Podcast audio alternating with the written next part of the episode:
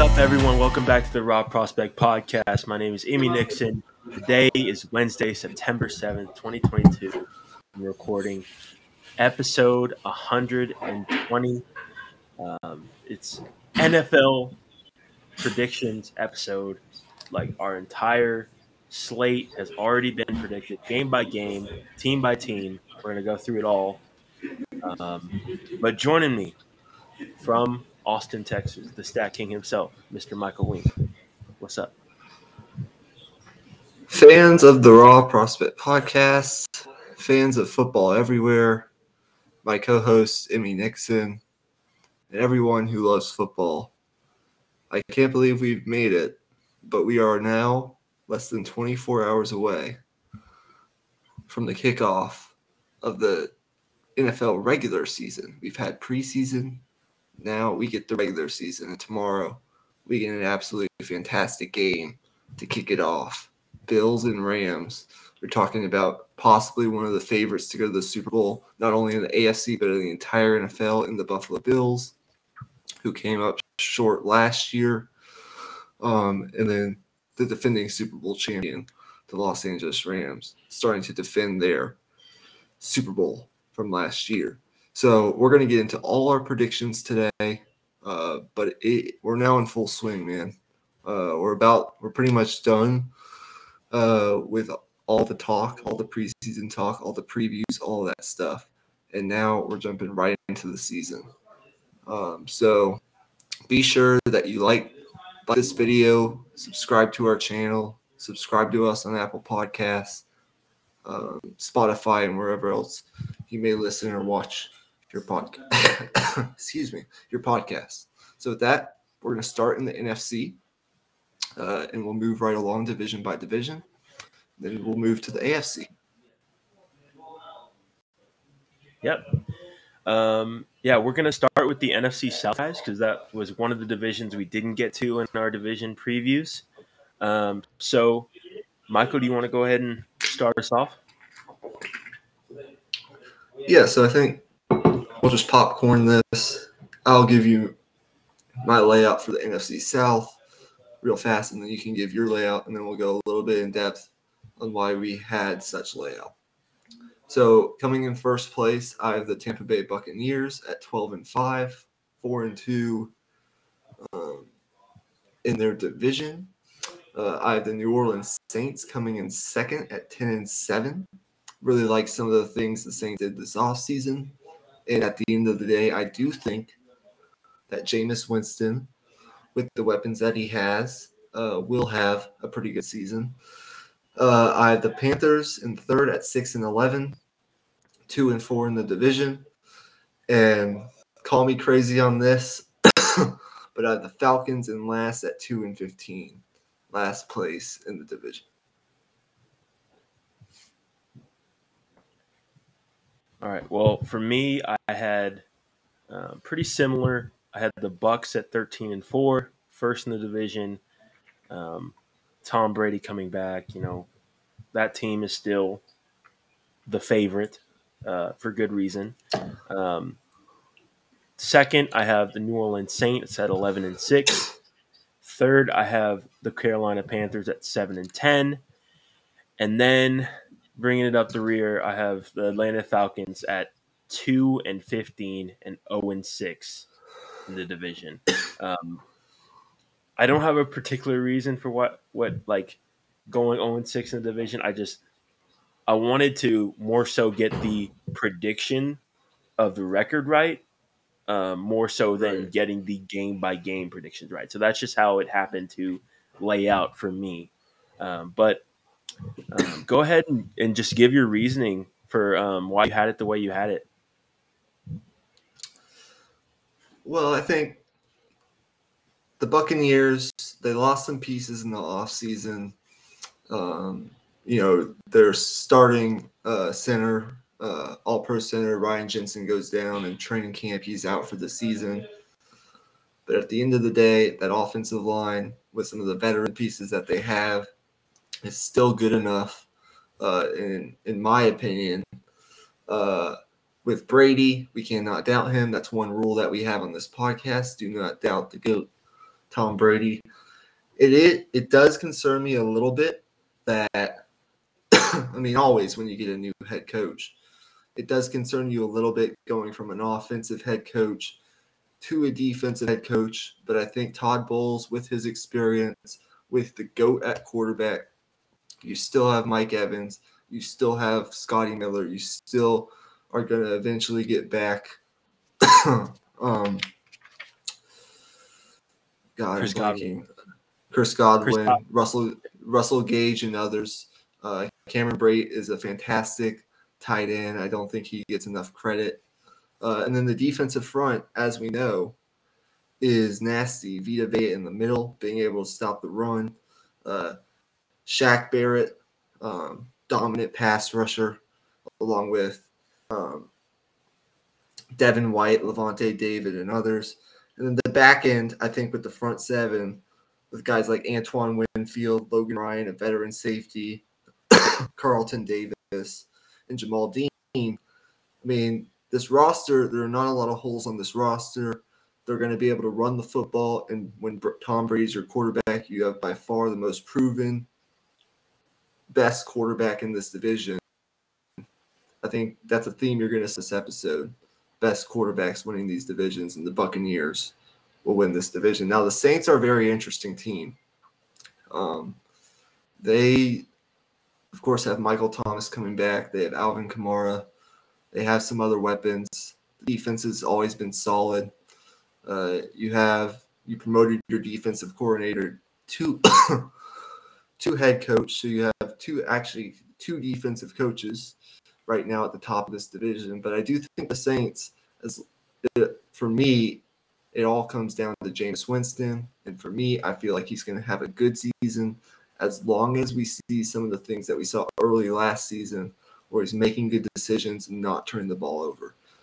Um, so yeah, I think they're going to be a good team. The Panthers, this is a big year for Matt Rhule, but ultimately they have a lot of tough games on their schedule. I know Baker Mayfield is starting at quarterback, but I don't know. I just don't really see it. It's unfortunate. And then the Falcons, uh, they're really in a rebuild, and I think if you want to make this rebuild go the way you want, like you shouldn't be wanting to win a lot of games. So whether it's 1 and 16, 2 and 15, maybe you get the first pick in the draft. I think that's where you want to be uh, if you're a franchise in the Falcons position.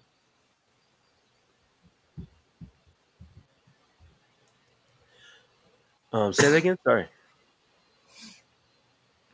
Oh, I was just talking about how the Falcons I mean, you look, you draft Desmond Ridder, you have Marcus Mariota, uh, but for the Falcons, it really wouldn't make sense to try to win like games because I think it's more important right now for the Falcons that they look for that long term solution at quarterback. But I think it's a hard balance because if Mariota struggles early and this team is you know 0 and 6, 0 and 7, and they decide to put Desmond Ridder in, uh, and then they start winning games, well, then you're knocking yourself out of you know a good draft position. Uh, you might just be in that. I don't know. It's a tough situation for the Falcons to be in, in my opinion. You know yeah, what I'm saying, um, Yeah, yeah, I got you. Yeah. Um, I'll just I'll just run through their division from the top as well, but I'll just add on to your point real quick on the Falcons. Um, I mean, you're exactly right. It's just how long of a leash does Marcus Mariota have? And if they are losing and he's playing well while they're losing, will they still let him keep playing? Um, and, you know, obviously they don't want to have to, like, you know, warp their expectations too high to where, you know, they're expecting wins when really this roster is not at that point to where they should be expecting wins. Um, so I think um, the best case scenario is they let Marcus Mariota play out the year, um, and hopefully he stays healthy as well. That's another key point with Marcus Mariota. Um, but I'll get into all that uh, later when I cover the Falcons and once I go through the division here.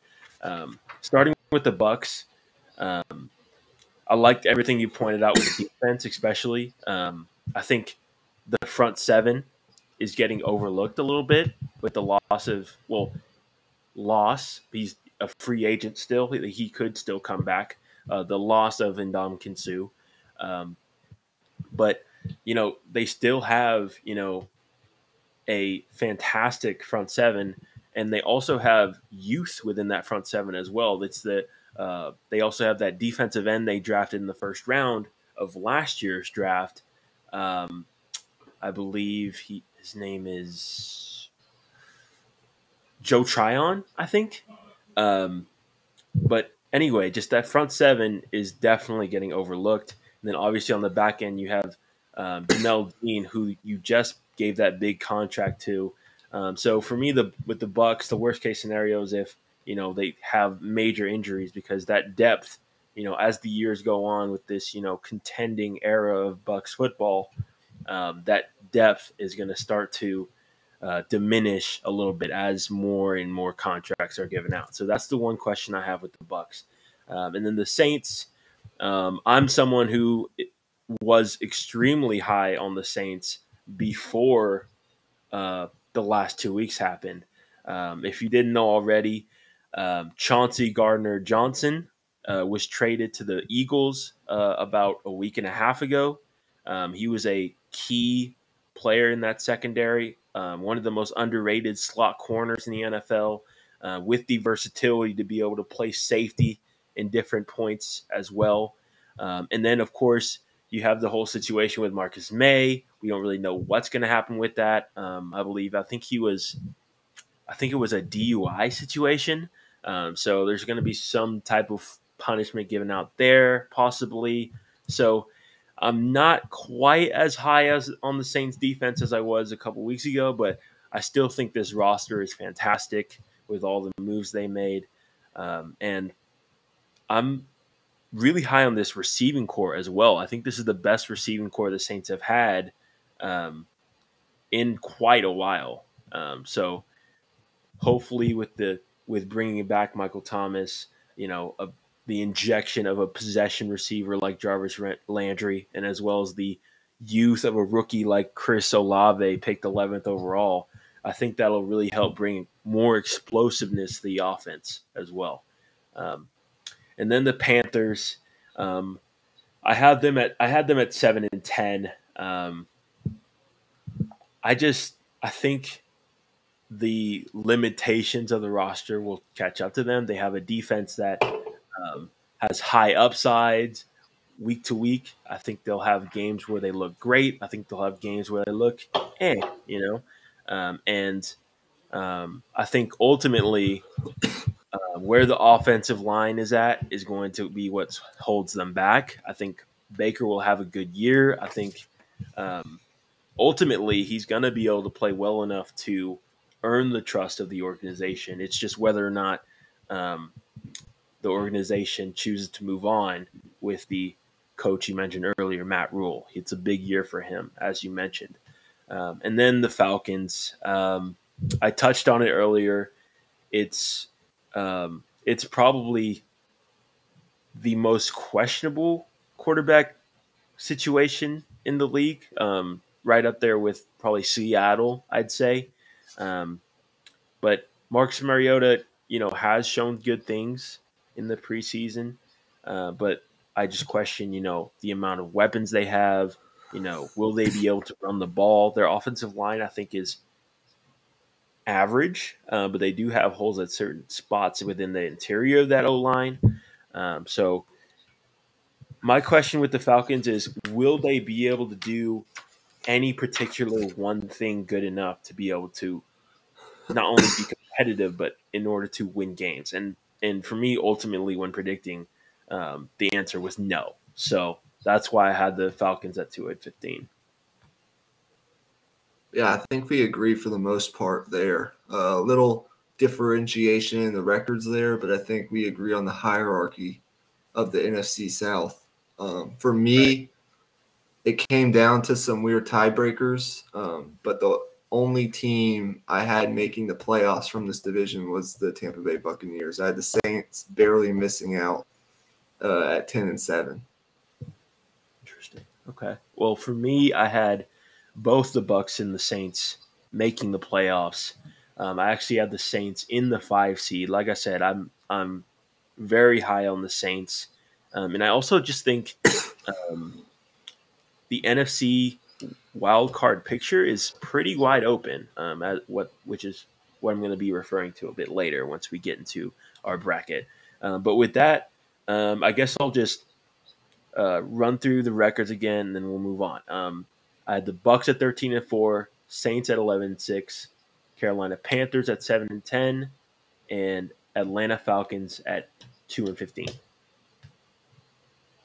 Yeah, I had the Bucs at 12 and 5, the Saints at 10 and 7, uh, the Panthers at 6 and 11, and the uh, Falcons at 2 and 15. All right. Okay. Um, now we can move on to our next division. Um, you want to do the NFC North next? Yeah, let's do the NFC North.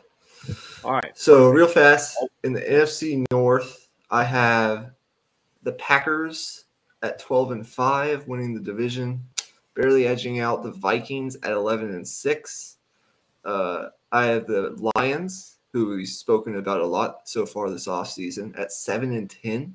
Massive improvement there for the Lions, coming in third in the division. Uh, and then I actually have the Bears uh, at 3 and 14. Okay, so almost the exact same records for all four teams. Um, for me, I had the Packers at 12 and 5 as well, Vikings at 10 and 7 also, um, and then the Lions at 7 and 10 also. Uh, but then I had the Bears at 4 and 13. Um, so pretty similar there. Um, I'll just I'll just run through my analysis real quick. Uh, for me, the Packers, I think, um, you know, there's a lot of questions going on about this receiving corps and what it might mean for the you know consistency and explosiveness of their offense. Um, but for me personally, um, I value, you know, differentiating skill sets within receiving cores. And what that means is, you know, I want, you know, a possession receiver, you know, a, a deep ball threat, um, whatever the case may be. And then, you know, po- probably just like my number one X receiver. Like I want, you know, a differentiating, you know, amount of roles that can be filled within my receiving corps. Um, I think that's how you get, you know, the most out of um, a receiving corps that may not have, you know, the guy so necessarily. Um, so I think that's where I'm at with the Packers. I think um, it'll take time for those rookies to fit into those, you know, archetypes. But I think eventually, you know, by week five, week six, possibly, I think you'll start to see, you know, Romeo Doubs, Christian Watson, um, and all those guys start to fit into those roles. Um, and then the Vikings, I had at ten and seven, just barely creeping into the playoffs, into the seventh seed. Um, for me, uh, with the Vikings, it was all about, you know, managing whether I thought the their close game luck would shift, and I, I think it will. Um, I think with the coaching changes they made, and also um, the way those coaching changes fit into the personnel they have, are going to pay dividends in those close games. Um, as we talked about a lot last year, the Vikings were in the lead in a lot of games. Um, they were extremely competitive for a team that missed the playoffs. Um, so I think with the changes they made, I think they're going to be able to win out in a couple of those close games that they weren't able to last year and be able to make the playoffs. And I'm expecting big things from the offense. I'm not particularly high on the defense right now. You know, they could prove me wrong with the, you know, uh, re uh, readmittance, I guess, of Danielle Hunter back into the lineup um, after you know a long, you know, recovery process from his injury. Um, but I think it's they're going to be a offensive team uh, first and foremost, and then the the Lions. Um, I think the Lions. The question for me was, will the roster talent be able to catch up to uh, what was a very well coached team last year. Um, and for me, ultimately, the answer was kind of. Um, I think in certain parts of this roster, it will look fantastic. I think a lot of you'll see a lot of young guys come into their own. Um, I really like the outlook on a guy like Amon-Ra St. Brown in their receiving corps. You know, bringing in with the in as well in their receiving corps, and of course, um, being able to bring back uh, their receiver they drafted, uh, blanking on his name, um, out of Alabama, the guy that got injured. Help me out here. Uh, Jalen Williams, I think. No, Oh yeah. Um, shoot. Um, Y'all know who I'm talking about. The the speed J- demon. Jameson Williams. Jameson Williams. There it is. Thank you.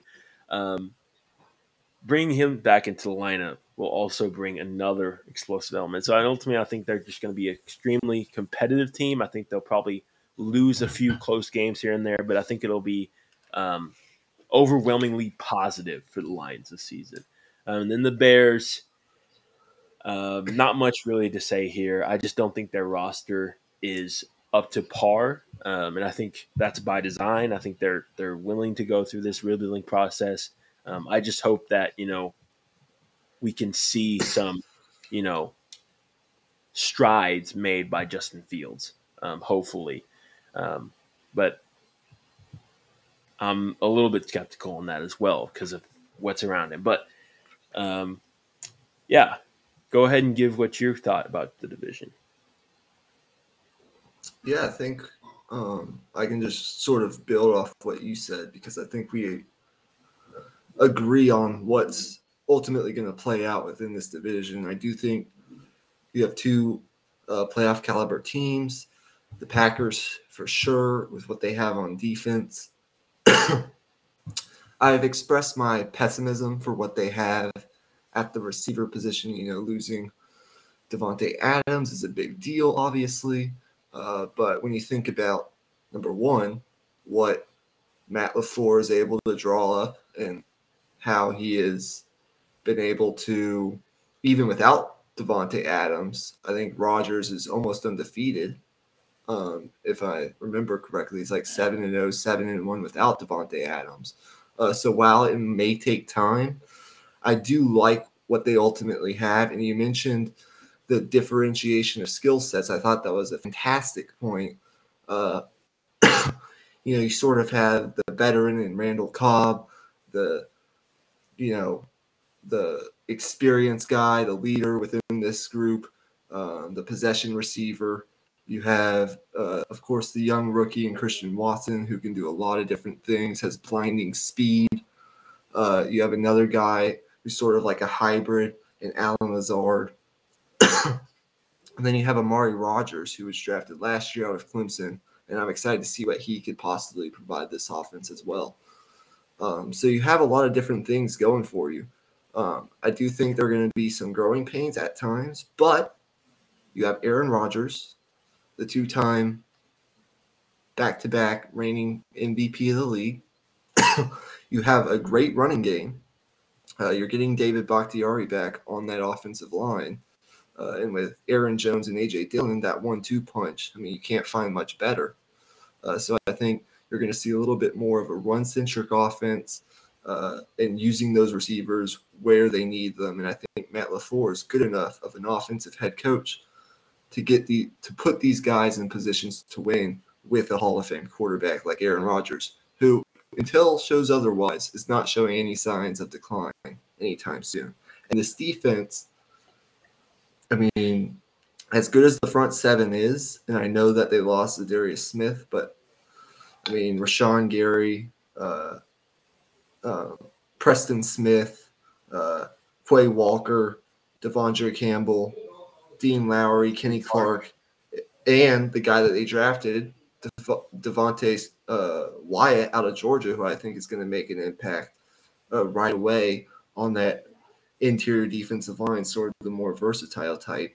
As good as this defensive front is, and it's really good, I think the strength of their defense, to be honest with you, is their secondary uh, uh, Jaire Alexander. He's coming back, the top graded corner from 2020. uh, according to Pro Football Focus.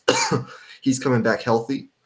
Um, Rasul Douglas, really underrated year last year. Five interceptions, a veteran guy who knows what to do, knows his role within this within this uh, defense. Uh, I believe he had two or three pick sixes last year, if I read that correctly. Um, and then uh, a, a good safety combo in Adrian Amos, uh, reliable, steady pro who does everything well, uh, and Darnell Savage.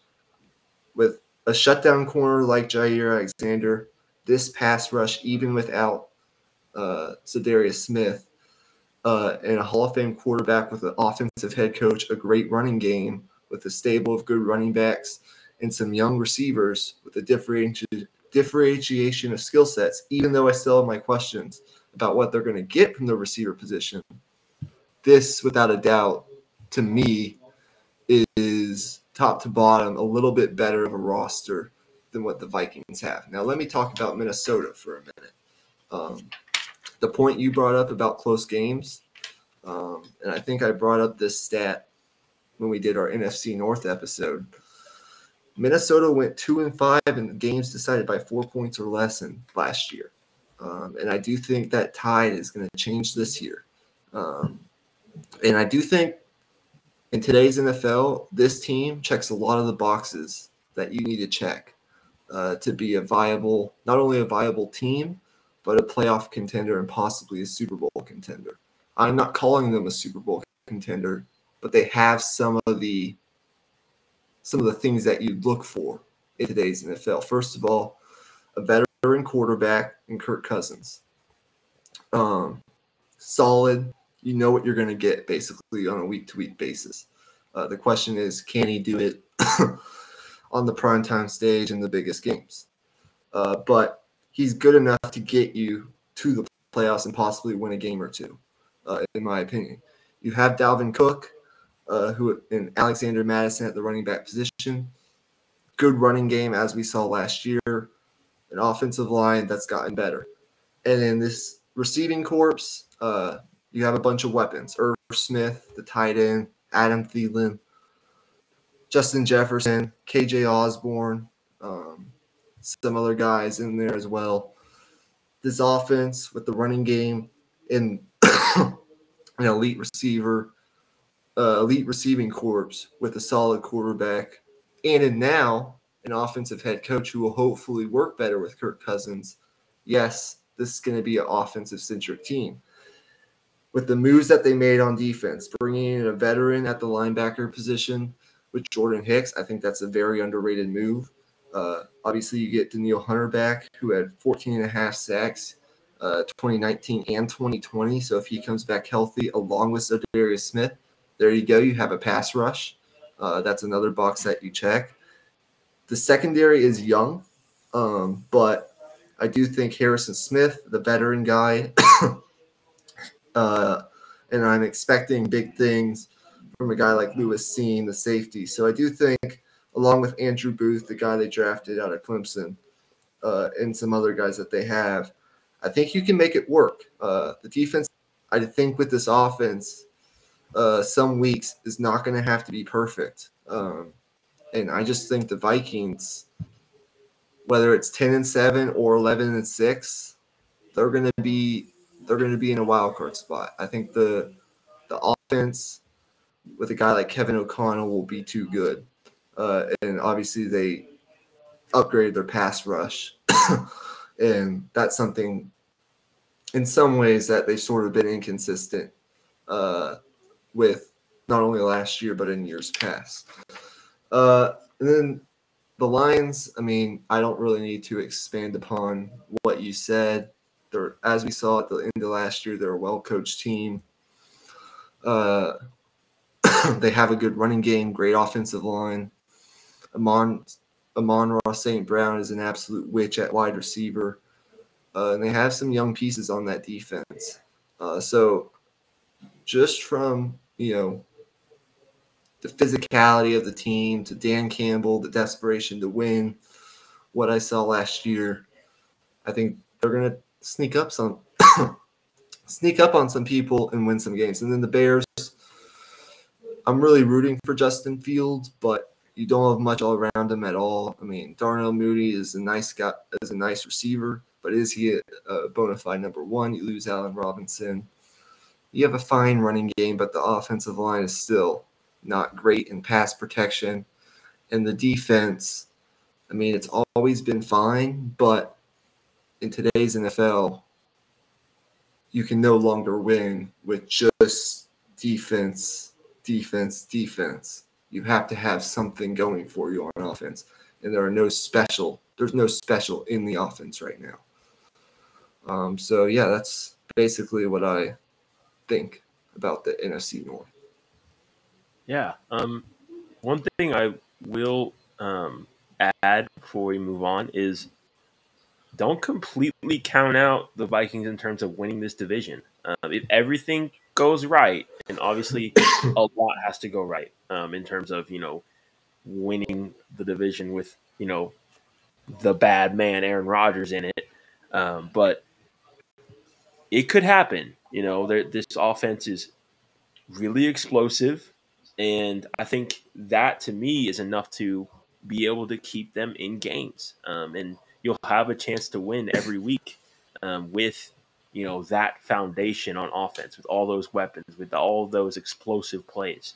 Um, so keep an eye on the Vikings. Um, that's a team that I will be watching closely, and I'm sure you will be too. Um, uh, and definitely, definitely don't underestimate them. I think they'll be making noise this year. Um, but that's the end for the NFC North. Um, now we will move east, um, and this is where my predictions get a little bit spicy. Um, as you know, I am a Cowboys fan, um, but I think you'll find that my predictions will be quite surprising um, from coming from a Cowboys fan. So let me just get into it. I have the Eagles winning the division at 11 and 6. I have the Cowboys missing playoffs at 8 and 9.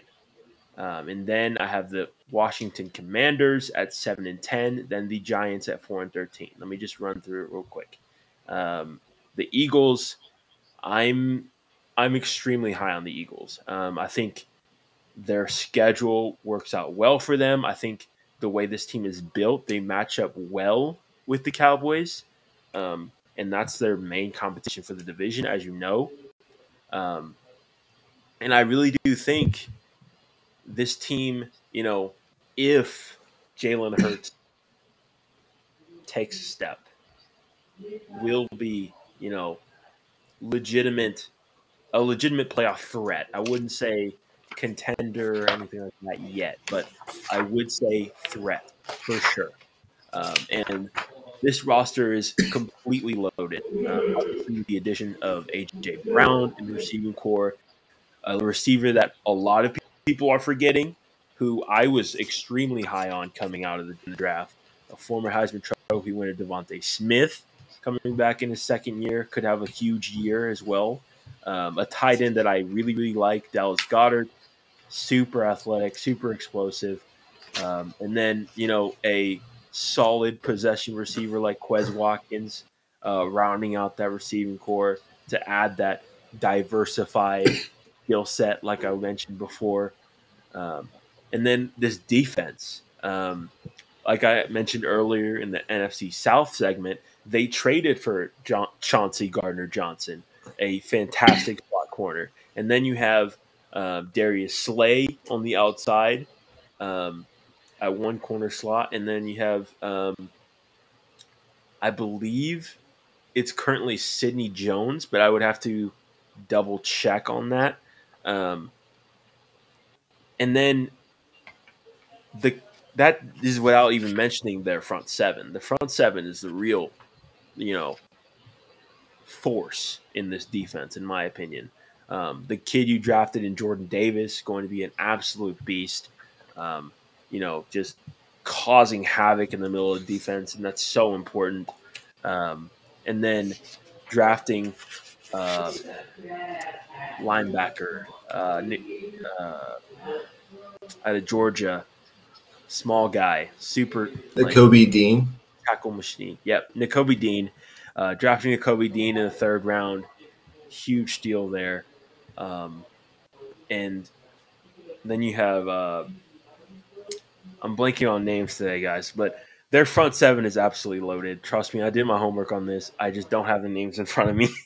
um, yeah, point is, I'm super high on the Eagles, and I think, you know, it all comes down to Jalen Hurts. And ultimately, I just I just have a lot of faith in what Jalen Hurts can do. Even as a Cowboys fan, I just I don't know how you could really hate on Jalen Hurts, man. I don't, I don't know how you could hate Jalen Hurts. He's just a fantastic leader, which also plays into this as well. And also, just he he has shown to improve his mechanics in his game every single year, and I expect that to continue. Um, and now to what you all have been probably asking about um, the Dallas Cowboys. Why do I have them at eight and nine? Um, to me, it comes down to their schedule.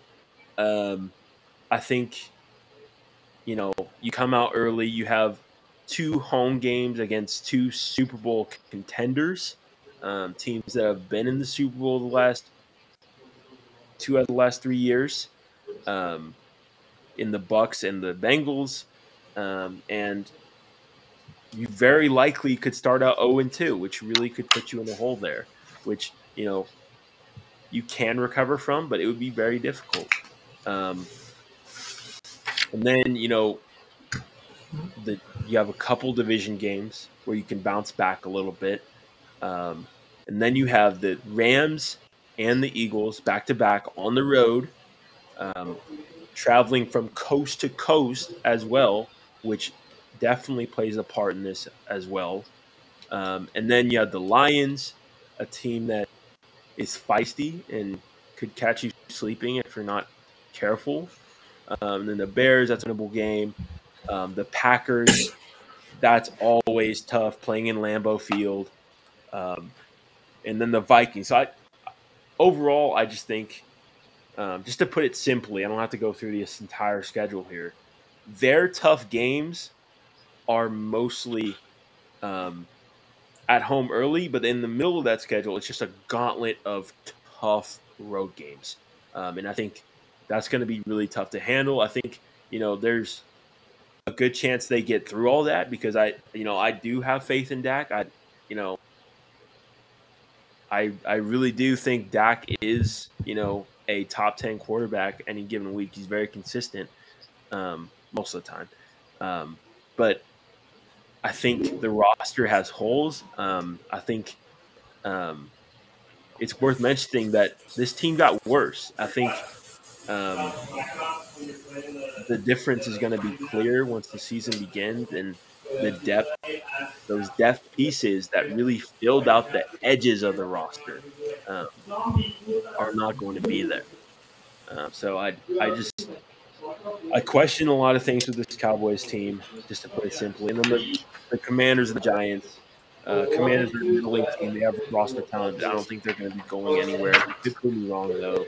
And the Giants, I, I mean, I, I do like Brian Daboll, but uh, I think it's going to be a transition year for them. I think it's going to be time to move on from Daniel Jones ultimately.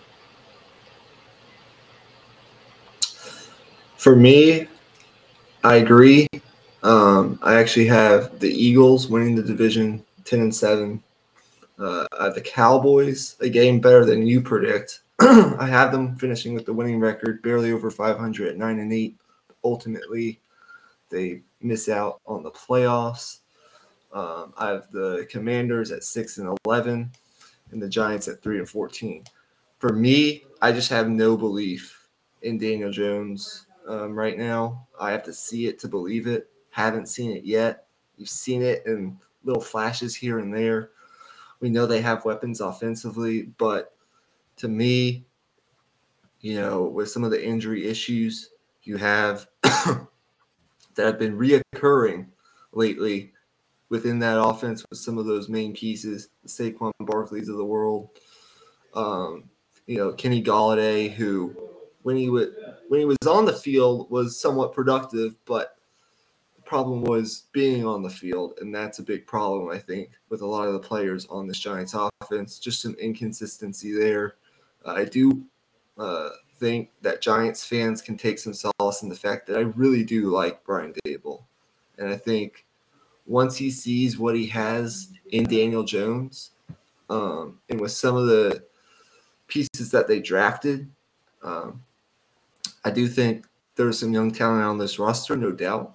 Uh, I do have faith in him long term, but just not this year. I just don't think Daniel Jones is it. Uh, sort of the same thing on the Commanders. We said this in our NFC East episode.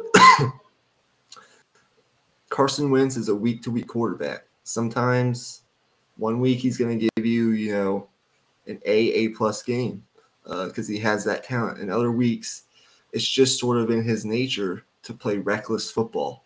And I'm not sure whether it's Ron Rivera or whoever they have at offensive coordinator, whoever they have at the receiver position, even though that I love their first round draft pick and Jahan Dotson, uh, bringing in Curtis Samuel, having Terry McLaurin there and establish number one.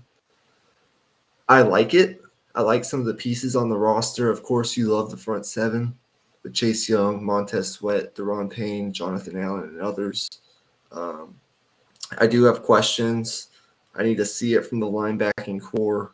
Um, the secondary is sort of a mix and match. We'll see what happens. They have talent on the roster. There are some holes though and Carson Wentz. He's a week to week guy. I just don't know what I'm getting week to week. could be six and eleven. It could be seven and ten. Who knows? Could surprise us with an eight and nine if they win some of those divisional games. But either way, I agree with you. They're sort of just in NFL purgatory right now. They're not really going anywhere. They're going to win some games, but they're not really going anywhere. Um, then I have the Cowboys at nine and eight. Ultimately, for me, it just comes down to um, veteran head coach, established quarterback who we've seen do it on a consistent basis year in year out for the most part, aside from when he got hurt. Um, I know there are some questions on the offensive line. I know some of the important guys are going to be out early. if I'm not mistaken, one of the receivers is it Michael Gallup that's going to be out for the first five ish weeks of the season. Um, you know, they do have some injuries that they're dealing with, but love Micah Parsons on that defense. Still love the defensive front. Um, and I just think the Cowboys, with a veteran head coach, the most established quarterback in the division, the most consistent quarterback in the division, will find a way to win some of these divisional games and keep their heads above water. Um, you know, at the end of the day, finishing nine and eight. But I can see where you're coming from, from an eight and nine perspective. And when we get to the AFC, uh, some people might be surprised at what I have the Steelers finishing, but we'll get to that when it comes. Uh, and then I have the Eagles 10 and 7. um, team that made the playoffs last year and just got better. Uh, at the end of the day, you need weapons. You get AJ Brown. Um, you have the receivers. I think offensive line is good. They're really good up front, whether it's defensively or offensively. Getting a guy like Jordan Davis, uh, an absolute monster. Um, and then the secondary, some of the moves that they made back there, I like that as well. Um, I had my doubts about Nick Sirianni last year, but he proved me wrong. And I think it's going to be hard. What they win last year, nine, ten games. Um, I just think in today's NFL, with still some inconsistency at quarterback, um, it's going to be hard to win more than like 10, 11 games. But you do have this division. Um, and I do think this roster is good enough uh, to win 10, 11 games. But I have them going 10 and 7 uh, with, I think, the least amount of holes in their roster uh, going into the season. Okay. Yeah. Um, I def yeah, we're we're pretty much on the same wavelength there. Um, I'm a little bit surprised. You're you're um, kind of as low as me, nearly on the Cowboys, um, but I think, I mean, that says a lot about you know where that roster is at. Um, but with that, um, we're to move on here, guys. We're to go ahead and move on to the last division in the NFC, the NFC West. Um, so for me, I had the Rams coming out on top in the division at 10 and 7. A little bit of Super Bowl hangover. I'll get into that later. Um, and then I have the San Francisco 49ers also at 10 and 7. Um, and then losing out from tiebreakers uh, against NFC foes. And then coming in third, I have the Cardinals at 8 and 9. And then the Seahawks at 3 and 14. Interesting. I actually have the Rams at 12 and 5, um, winning their division. I, I'm high on the Niners. Uh, I'll get into this a little later, but 11 and 6. Uh, I have the Cardinals sneaking into the last wild card spot at 10 and 7. And then the Seahawks with all, arguably the worst quarterback situation in the league right now and holes on that roster going 2 and 15, finishing last in the division. so I have three. I have three teams from this division making the playoffs. But why don't you go ahead and give your explanation? Yeah. Um, okay. So for the Rams, I think, you know, coming off, you know, the Super Bowl, um, I think, you know, getting off to a good start will be big for them. I think they have the opportunity to, but you have some division games early that'll be pretty important. You have the 49ers in week four, um, and obviously um, the 49ers later on is going to be week eight. So both games within the first, you know, half of the season um, with, with your main division rival there. Um, and for me, I just think with the NFC West playing the AFC West, um, I think there's a lot of, you know, there's not a lot of room for error there. You got to be on it um, with against those teams in the AFC West. They're they're no joke over there. Um, and of course, they also didn't luck out with, you know, their so-called 17th game with playing the Bills, um, a, another Super Bowl contender, because um, they're not playing the AFC East this year. They just happened to get the Bills as their 17th game. So I, I uh, question some things with their schedule. I think um, I also don't like what I'm hearing with from the uh, Rams camp about Matthew Stafford. I question that a little bit as well, um, and I also just think, um, you know, I it's hard to predict the injury part of things, but I think they did have a lot of injury luck last year, and their roster isn't as deep, to put it simply. You know, they lost a lot of key guys, like a guy like Darious Williams, you know, guys like that who were key parts of this roster on like they were stars, so to speak. Um, Andrew Whitworth, their left tackle for so long, retired. Um, guys like that, all around their roster, like here and there, all uh, departed. So I think some of that um, contribution is going to be hard to replicate. Um, so that's why I have a little bit of the downgrade, but they still do win the division. Um, and the 49ers, for me, it's just I think um, I think I have them getting off slow start. Um, they do luck out um, with you know the schedule that they get, you know, getting the Bears and the Seahawks early, hopefully getting off to a 2-0 start like I have them at. Um, but I just think um, I trust Kyle Shanahan to have the like the implied offense with Trey Lance in the lineup. I think he's gonna have stinker games. He's gonna have great games. I think it's just gonna be a mix of both. I think um, if you're a 49ers fan, you got to get ready for a roller coaster ride. It's not gonna be, you know, a. I, I could be wrong on this, but I don't think it's gonna be a Mahomes situation or a Herbert situation where they go in there and you know break records. you know, I don't think it's going to be like that. I think it's going to be a little bit of tough sledding early, um, And I think this defense is going to be absolutely incredible. So I think that's why I have them at 10 and 7. And then the Cardinals. It's pretty simple for me. Um, with the NFC West playing the AFC West, I have them going 1 in 3 against the AFC West. Um, uh, regardless of which game they win out of that, um, it doesn't matter. I think they'll go one in three against the AFC West, regardless. That's three of their losses right there.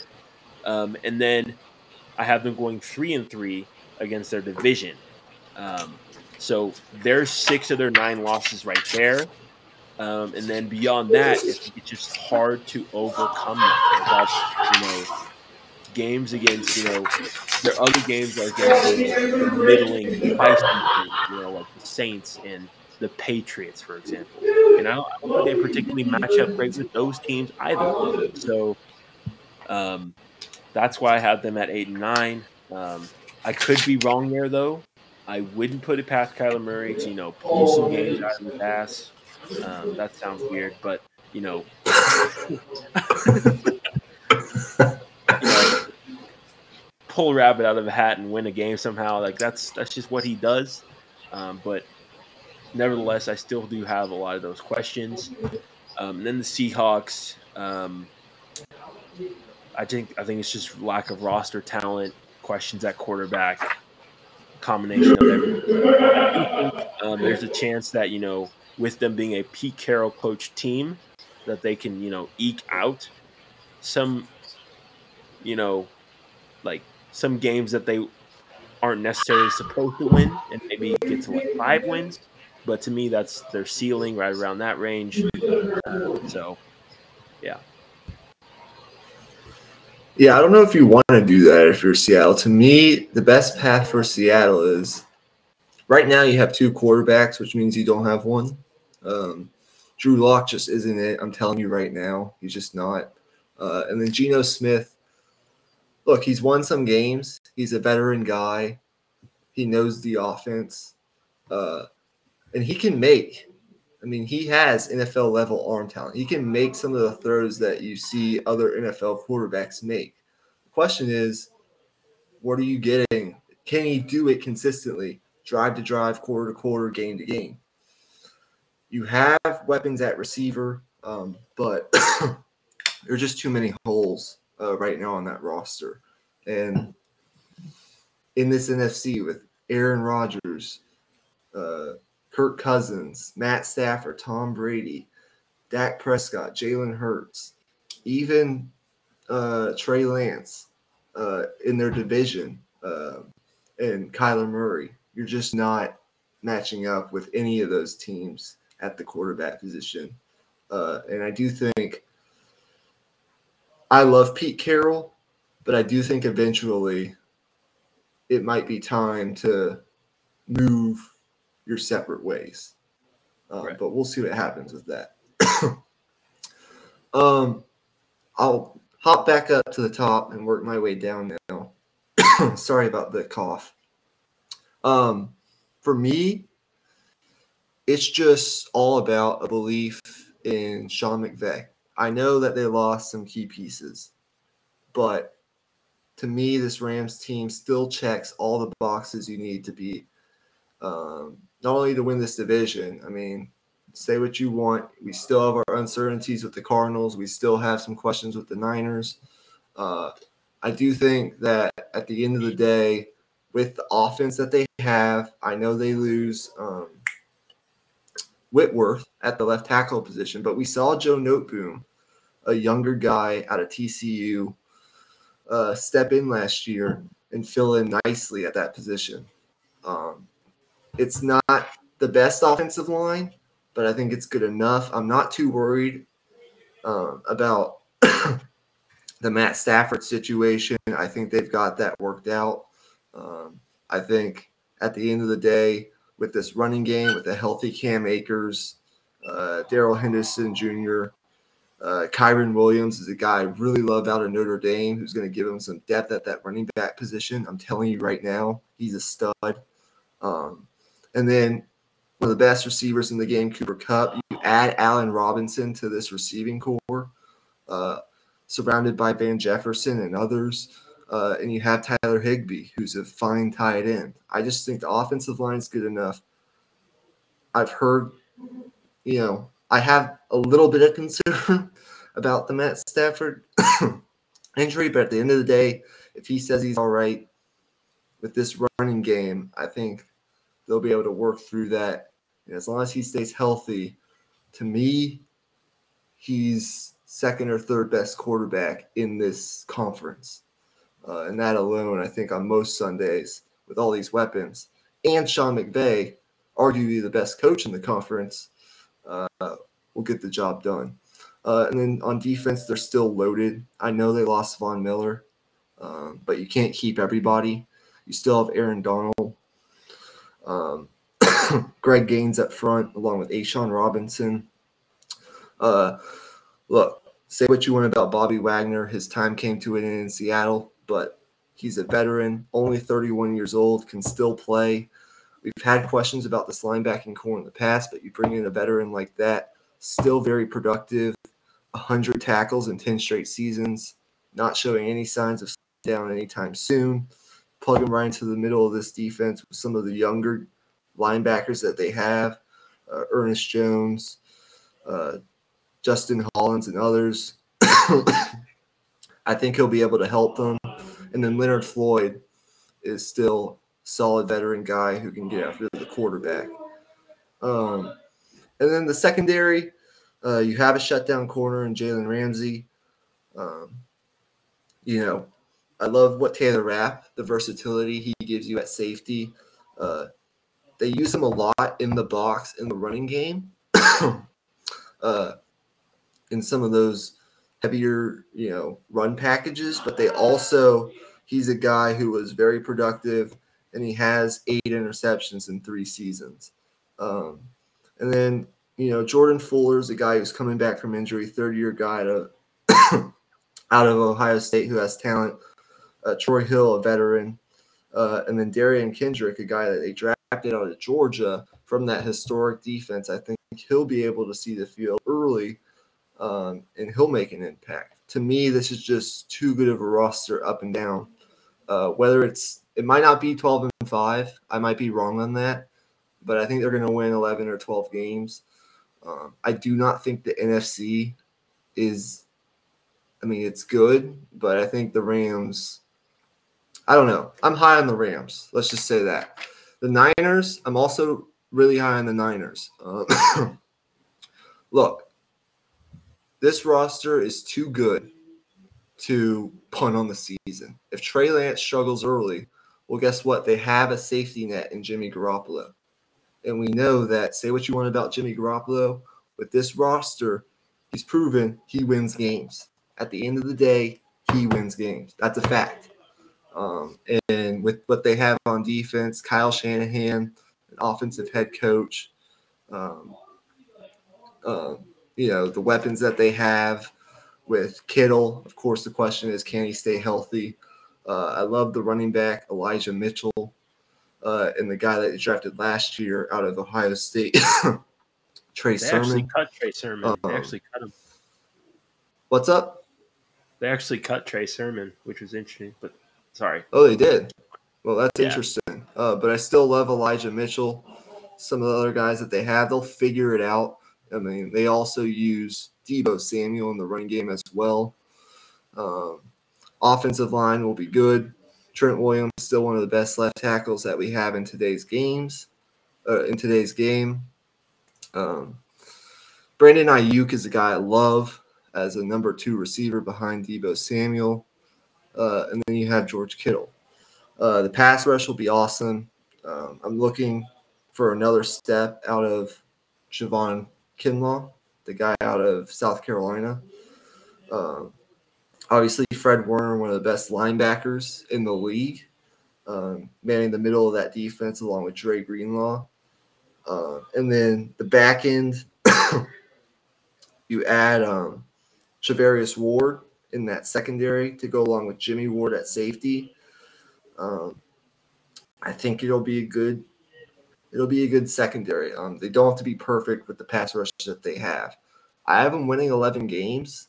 I think Trey Lance is going to play well, and if he doesn't, we've seen what Jimmy Garoppolo is able to do with this roster already. So I don't know. I like the 49ers and where they're going. I like their roster. And then the Cardinals, this is where we could have an interesting conversation. Look, I know DeAndre Hopkins is suspended the first, what is it, six games of the season. You bring in Marquise Brown, who already has some previous experience, some built up chemistry with a guy like Kyler Murray. Uh, they check the boxes offensive head coach, um, dynamic quarterback. Um, you still have receivers. I think Marquise Brown is going to have the best year of his career. And once um, DeAndre Hopkins comes back, along with the tight end that they have, I think it's Zach Ertz still, if I'm not mistaken. Um, and then solid running game with James Conner. I think Cardinals are going to be one of those teams, and we've seen in the past couple years um, get out of the gate fast. Now it might not be to the extent that we've seen in past years, just because of what their schedule presents early, but we know that this offense thrives in September and October. They're going to win some games. Um, and if my question with the Cardinals really isn't about um, anything to do with their roster. I love some of the young pieces that they have on defense, and I'm just counting on them to step up. Uh, and even if they don't, I think Kyler's good enough uh, to win you games at quarterback. Um, but at the end of the day, to me, the question with the Cardinals is, what do you do in November and December um, when the weather changes? and it's a different type of game. We've seen them get hot early, come out of the gates hot, but Kingsbury's record after Thanksgiving is sort of that problem that a lot of other coaches who have been fired in years past have had. That's my question. What do they look like late in the season? But this is a team that made the playoffs last year. They have an offensive head coach, dynamic quarterback. They have weapons. Uh, they're going to score points, no doubt about it. The defense, there are question marks, but I do think at the end of the day, I don't know. I might be wrong, but I have them going 10 and 7, splitting in the division, just like you had at 3 and 3, but maybe winning some of those 50 50 games that you have them losing. And I think that's just feel um, right. and trust in Kyler Murray and Cliff Kingsbury. Right. Yeah, exactly. Um, I'll add one thing on the Cardinals as well. Um, it, uh, in terms of your question on what will they look like in November and December, I think it just comes down to can Cliff Kingsbury come up with the adjustments? Um, we've seen it in past years. They come into the season with a great offensive game plan, a great offensive outlook, um, and then later in the year, the teams figure out who they are, what they do, and they and they get the film on them and they know how to stop it. Um, and the Cardinals don't what either aren't able to adjust or they just don't. Um, and this is the year they have to be able to adjust. Um, and if they can't adjust, then um, then I think it'll lean more towards my prediction. But if they do adjust, I think they have you know the capability as much as anyone to you know be a, a wild card team and a, and a pretty good wild card team at that. Yeah, let me just add one more thing. Um, I know their schedule's brutal. I mean, they open up with Kansas City, but at least they get that game at home. Uh, at Las Vegas, and the Rams right off the bat. I mean, those are three games that if they don't play the way they're supposed to, they could for sure lose all three. And if they do, well, then we're automatically heading in your direction. Um, because 0 and 3, I think, is just a, too big of a hole to dig yourself out of to get to the wild card spot in this conference with teams I think are going to be in the hunt, like New Orleans, the Eagles, possibly some others. I don't know. We'll see. Um, but yeah, that schedule is brutal. But don't forget, and I'm not saying this is going to happen again, but the Cardinals last year, they played a tough schedule. And if you remember correctly, and I'm not saying this is going to happen again this season, I'm not predicting this whatsoever, but they came out of the gates and they were blow. Not only did they beat good teams, but they were blowing them out of the water. I mean, 38 to 13 at Tennessee in a road game week one. Um, uh, they beat the Rams in week four, 37 to 20. They went on the road and beat what we thought was a good Cleveland team, 37 to 14. Um, you know, they beat San Francisco on the road, 31 to 17. They were beating good teams last year. Uh, they beat the, um, I think there was one more. They beat Dallas late in the year. Um, and there's some others in there, but I don't, for me, I think they've proven uh, that they can hang with the some of the other good teams in the NFC. And I don't know. We'll see how that goes, but I wouldn't doubt their ability to win some of those 50-50 games. And that's why I ultimately have them winning a couple more games than you do. But at the end of the day, it's the NFL. Um, and either of us could be right at the end of the day. Yeah, yeah, and um, it's really just predictions are what they are for a reason. It's just gut feel for the most part, and just going off what we know. Um, so that's gonna do it for the NFC. Um, now we're gonna head it over to the AFC now, um, where um, which division did you want to start with? Did you want to start with the AFC East? No, or, we're going to start South, with the South. We're going to start with the South because we did okay, not yep. discuss the South yet. Go ahead. You yep, start us the South. Okay. Um, for the South, I had the Colts winning the division at eleven and six. Uh, the Titans uh, in second at nine and eight. There's just missing the playoffs. Um, the Jaguars at four and thirteen and then the Texans at three and fourteen. Um, starting with the Colts, um, I just think Matt Ryan fits this team. Not only not only the play style of this team, the attitude of this team, but also just the scheme. Um, he really works well with middle of the field passing. Um, I think he's going to thrive in their play action game. Um, and I think he'll look fantastic behind this great Colts offensive line as well. Um, and then defensively, um, I really like their front seven. Um, you have uh, Shaquille Leonard, uh, formerly Darius Leonard, but changed his name during the offseason. Um, DeForest Buckner wreaking havoc in the middle defense in the middle of that defensive line. Um, then you have Kwity Paye, second year player. Um, and I believe it's still Justin Houston on the other side. I'm not entirely sure on that. I think he may have retired, uh, but still a fantastic defensive line. Not the best in the league, but nowhere near worse in the league either. Like it's a they're no slouch. Um, and then the secondary, I think, um, is where I think they'll thrive the most. They really um, embrace the zone system. They play a lot of cover three.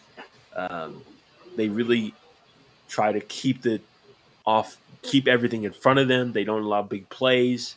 Um, and I think with their ball control offense, that'll pay dividends. Um, and then the Titans, um, I think the loss of Harold Landry that just came out a few days ago with that torn ACL, I believe, um, that that plays a huge role in this prediction. Um, before that injury, I had the Titans as being one of the best front sevens in the entire NFL with Bud Dupree, with um, all those guys up front. Um, but now I still do have a lot of questions. Um, I, I, it's not that I don't think the Titans are good. Um, I, I still do think they're a really good team and they could make the playoffs. Uh, but I just think in this tough AFC, um, there's a lot of games that are just kind of in the balance. Um, I think you know there's a there's a few games that they could steal early, Um, I think the opening part of the schedule is going to be extremely important to get off to a good start, particularly in the second, third, and fourth week games with the Bills, Raiders, and Colts back to back to back. Those are going to be three very important games. Um, then, then you have the Colts coming out of the bye week, week seven, super important. And I think that's really going to decide their season. Um, those two games against the Colts and that stretch, weeks two, three, and four. You know, obviously that's super early in the season. You could say, you know, they have a lot of time to recover. Why would you say that, you know, th- their season is over if they struggle in that stretch? It's because they have the gauntlet later. Um, they play. They're one of the divisions that, that plays the AFC West, I believe. No, no, no. Actually, no. They. Uh, no, no. They do. They do play the AFC West. Um, and late in the year, they have the Chiefs, Broncos back to back, Chiefs, Broncos, Packers back to back to back. And then you play the Bengals, the Eagles, who I'm high on. And then you have a winnable game against the Jags. Then you play the Chargers. Um, weeks, I'd say nine through 12, realistically. Um, I really think that's another stretch that um, could really make or break their season. I ultimately, I, I think it's going to be tough. Um, and the Jags, I, I actually do think um, the outlook on the Jazz po- on the Jags is positive right now. Um, for me personally, um, I see the roster talent, I see the foundation there, and I see where they're trying to go. But I don't think it'll translate to wins this year. Um, but I think it'll be way more positive than anything they could have imagined last year. I think Trevor Lawrence will show him show signs at the very least. I think um, at the most you could see this team possibly get into like six wins, six seven wins. Um, but for me, I, I was just on the lower end and thought you know some of those possibly winnable games um, didn't go their way just because of how young and inexperienced they are. And then the Texans um, at three and fourteen, I I really don't have much to say on them. Um, I don't know what the outlook will be after this year. I just I I question so I question a lot of things with this team. I question, you know, where are they going to find their consistent offense? Obviously, you have Brandin Cooks and you know that rookie Dameon Pierce, who has looked great in training camp in the preseason. But outside of that, where are you getting um, the big plays from? Um, and then defensively, um, how are you gonna you know be able to keep things under wraps? Um, they have a lot of young talent. I like a lot of their young talent defensively, actually, um, but I just don't think they're there yet.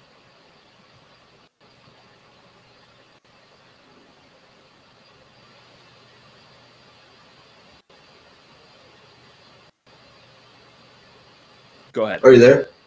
Yeah, go ahead. Oh, there we go. Okay. Um, we agree. I think once again, I have the Colts winning the division at 11 and six. Titans missing out of pl- missing out on the playoffs, but they still go nine and eight. Um, Jaguars four and 13, and the exact same record for the Texans three and 14. Um, starting off, I guess, with the Colts. Uh, we know that they brought in Matt Ryan. Should be an upgrade just based on what you get. You know what you get on a week to week basis. And you have the running game and the offensive line that this year is coming in healthier than it was last year. Um, in the defense, I actually did not know that uh, um, about the Darius Leonard, Shaquille Leonard situation until you brought it up. Um, I had to look it up. Um, he wants to be called Shaquille, which I think is his middle name, uh, Darius Shaquille Leonard. Um, so he didn't necessarily like change his name. Uh, he's just changing what he wants to be called Yeah.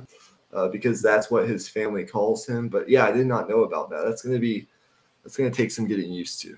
Um, but yeah, you have him on your defense if he stays healthy. Um, with the pieces that they have, you know, you get a guy like Matt Eberflus uh, as your head coach. Defense is going to be well coached, and I think you're going to see less sporadic play from the quarterback position. You have one of the best running backs in the league uh, with some nice receivers, Michael Pittman and others. So yeah, it, I I was a believer in the Colts last year. Ultimately, uh, things didn't work out the way I thought they would. Um, but I think this year uh, they'll be in the playoffs. I have the Titans barely missing out on the playoffs, but I have to believe in what I've seen from this team uh, year after year. The consistency of a guy, a head coach like Mike Vrabel, um, who I think is a top 10, top 12 coach in this league. Um, uh, I love, even though you do lose AJ Brown, I love you get a guy in Treylon Burks from Arkansas uh, in the first round, along with you bring over uh, Robert Woods. He's coming off a knee injury. Uh, he'll need to be the leader of this revamped wide receiving corps. But I think eventually you're going to see some good things from Robert Woods, uh, a reliable guy, and then Treylon Burks, uh, who I think is going to be an absolute stud. Uh, but it will take there will be some growing pains. Uh, and then Austin Hooper, a free agent tight end who comes over, a nice little piece there. Um, so yes, it's not as dangerous as it once was, but I do think getting a guy like Treylon Burks is huge for this offense. Um, and then Derrick Henry, if he's on the field, we all know that that presents. Um, so I think with that alone, and then the veteran you have at quarterback and Ryan Tannehill, what I've seen from Mike Vrabel as a head coach. And then the defense, while you lose um, Harold Landry, uh, you still have Bud Dupree. You still have um, some other guys up front that can get the job done. Uh, and then some of the young pieces in the secondary looking to take the next step. Um, Caleb Farley, Kristian Fulton, uh, Amani Hooker, uh, with more of a veteran guy like Kevin Byard.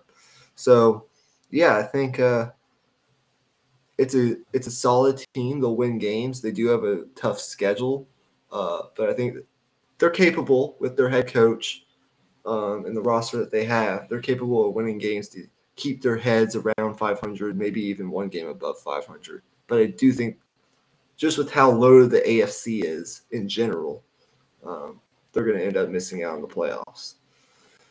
Um, the Jaguars, I do agree. Things are looking up. I love the hire of Doug Pederson. I think he's going to do great things with Trevor Lawrence. You obviously went on an off-season spending spree to get some talent around um, Trevor Lawrence with some actual NFL, you know, ready talent, um, which I do like. Um, but you know, there are still questions, um, and ultimately in the AFC with the schedule that the AFC South is playing this year against the AFC um, West, um, I just think at the end of the day, it's going to be tough for the Jaguars to end up winning a lot of games. But the future is bright. and then the Texans, not really much to say um, on the Texans, to be honest with you. Just, uh, I don't know, man.